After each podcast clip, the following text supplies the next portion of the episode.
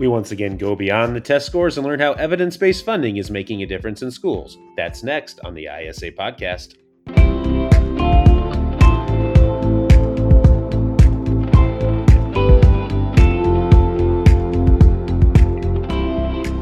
Welcome to the ISA podcast. My name is Jason Nevel and I serve as Director of Communications. Our EBF Making a Difference series continues with a focus on Lansing SD number 158. My guest is that district superintendent, Dr. Nathan Schilling. Dr. Schilling, welcome to the podcast. Can you start out by saying a little bit about yourself and your school district? Uh, sure. Thanks, Jason. Uh, and thank you for having me. Uh, my name is Dr. Nathan Schilling. I'm the superintendent of Lansing School District 158. We are an elementary school district of about 2,700 kids in South Cook County, Illinois. So we are very diverse. Um, we have a large portion of our population that is economically disadvantaged. Uh, and we are one of the larger elementary school districts uh, in the South Cook region uh, with five schools. You know, before uh, EBF was passed, can you talk a little bit about the situation in your school district? Sure. So uh, I assumed the superintendency here in 2018 uh, when I kind of came here, um, we were in good financial shape. We had uh, operating budget, uh, as shown on the Illinois report card, it was, it was in, in, the upper $30 million range. Uh, we had just completed, or we're in the process of completing, uh, the renovation and expansion of our biggest elementary school, which is Coolidge Elementary. Um, and as a whole, the district had done a pretty good job with facilities, um, had done a lot of work to update buildings, uh, was was very proactive in investing into the renovation of facilities. Um, but from a personnel standpoint, was uh, I would say maybe a little bit understaffed, or there were gaps. You know, if you do a gap analysis in personnel or in an organizational chart, um, which which that was one of my first initiatives was to update the organizational chart, um, was to find places where maybe we needed to add uh, the human resource piece uh, and kind of better serve our, our students and our, our community. What was your district's adequacy score uh, when EBF was passed, and uh, what is it now? Uh, it, it was 58%. So at that time, that was about $13 million in evidence based funding revenue. Uh, now it is 77%. So it's gone up almost 20%. Uh, and that number is now 23 million. So we've, we've gained about 10 million in our operating revenues uh, on an annual basis, which is a very, very substantial increase. Let's talk about some of the ways that evidence based funding has been most impactful uh, to your district. Yeah, you bet. Um, so, so I'll, I'll, start by speaking to the facility piece. Uh, so we were very intentional about making sure some of that money was used for the continuation of facility renovation and expansion. When I took the helm here, uh, we had done all of our buildings except our newest one, or which is which is one we're doing now. Um, but at the time, it was our oldest building, which is Lester Crawl Primary Center. So we had uh, new buildings built in, say, 2006 to 2009 was kind of around where they did the junior high school to present. And then we had an old 1950s building for our youngest kids, which is our three and four year olds in pre K and transitional kindergarten. Uh, and there's some early childhood and special ed programs over here. Uh, so I made sure that we we allocated some of that money, and my assistant superintendent Mark Crotty uh, has been very active and effective in this um, in order to successfully start, and we're now nearing the completion of it. Should be done in February of this year. Um, the renovation and expansion of Lester Crawl. That's about a twenty-one million dollar construction project of a primary center, and we're hoping when that's done, we'll be able to serve. Uh, right now, it's it's about hundred to one hundred and twenty kids. We're hoping maybe as many as two fifty little three and four year olds over here in this building. And so we've had to turn down state grant money because we don't have enough classrooms. Uh, we've had to uh, unfortunately not enroll as many kids over here as we'd, we'd like to. And there's a substantial amount of research that supports two things critically with that initiative. The first is the importance of early intervention, which uh, I'm sure a lot of people have heard our governor, J.B. Pritzker, talk about the importance of early intervention and capturing academic interventions and support services for kids as early as possible. Um, so for us, it's starting as, as early as three years old, and we're now going to enroll more kids and do that. Uh, the second piece is when kids go to school in new buildings, state of the art buildings, uh, buildings that are beautiful, that are representative of the community. Um, there's research there that also supports that those students learn better and achieve better. So, from those two lenses, we're looking to create a, a much stronger foundation for the overall educational experience in our school district. And I'll say not just ours, but also Thornton Fractional Township High School District 215, because our kids all go to TF South High School. So when we built this project, TF South, uh, they actually loaned us, or, or, sorry, they donated a quarter acre of land to our school district in order to help support the primary center construction project.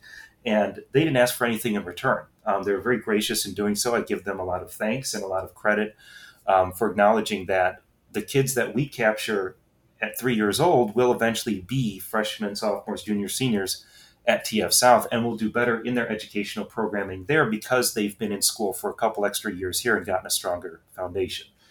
Um, so the construction thing is, is huge in continuing that. We've done uh, public hearings, we've done transfers um, of monies through EBF into our capital projects uh, in order to support the construction.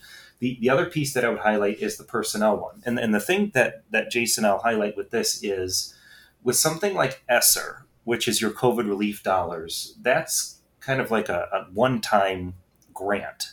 So a lot of school districts, and, and we're not um, one that didn't do this, but a lot of school districts put in place new personnel and supports uh, because of ESSER dollars, because of the needs of kids, either during or after COVID. So that might be social emotional supports, that might be interventionists, um, and things like that that are helping to, capture some of the learning loss issues.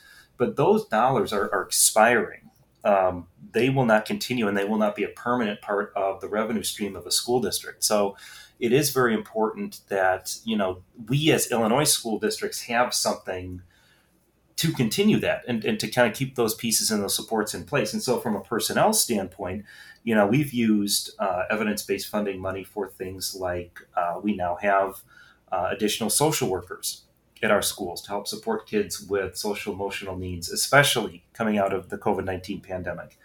Uh, we have uh, math interventionists now at all of our elementary buildings uh, in order to help support kids with uh, their mathematics fluency and interventions um, and doing some small group work and some pushing and coaching of teachers.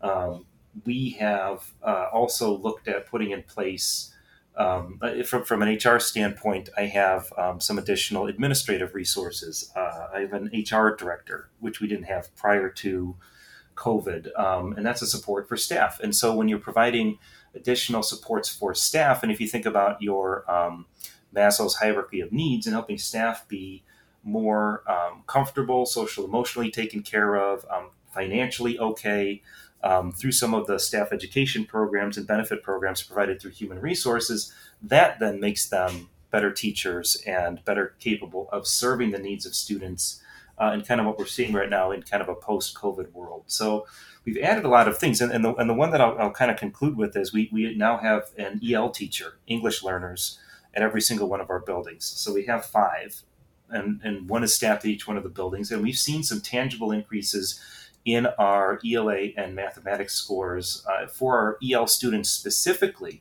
and their matriculation out of the you know through the access scores and stuff their their placement in the EL programs that achievement has gone up quite a bit as well thanks to the allocation of evidence-based funding dollars to support those staff members in our district if the state continues to invest uh, 350 million EBF each year, how will you be able to improve educational outcomes uh, for students? Well, right now, the, the big focus of our school district is on intervention and it's on perspective, which is the theme for the year. Uh, looking at things specifically from a student lens, uh, and within, within that, looking specifically at supports for children with disabilities and how they look at our educational programs uh, and how they perceive educational activities and supports, and how we can best serve students who have more significant educational needs, uh, kind of following the COVID 19 pandemic.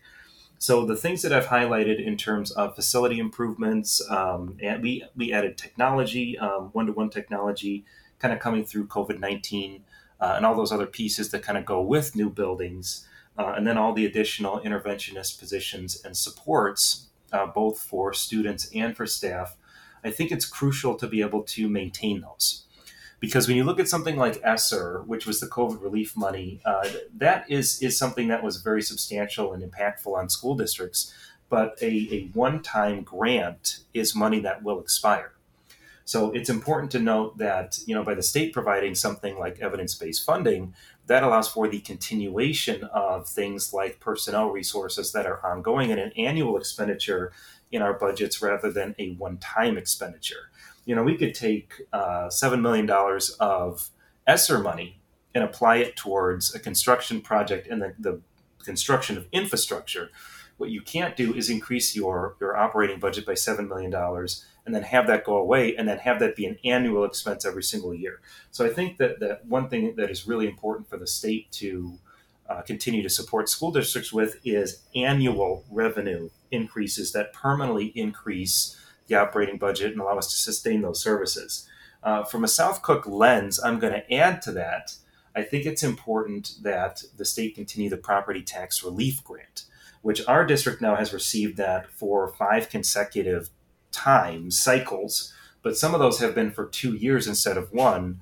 Uh, but those basically have allowed us to abate about $11 million in local property tax revenue back to our taxpayers, our families, uh, and those that are living in a socioeconomic area that is disadvantaged.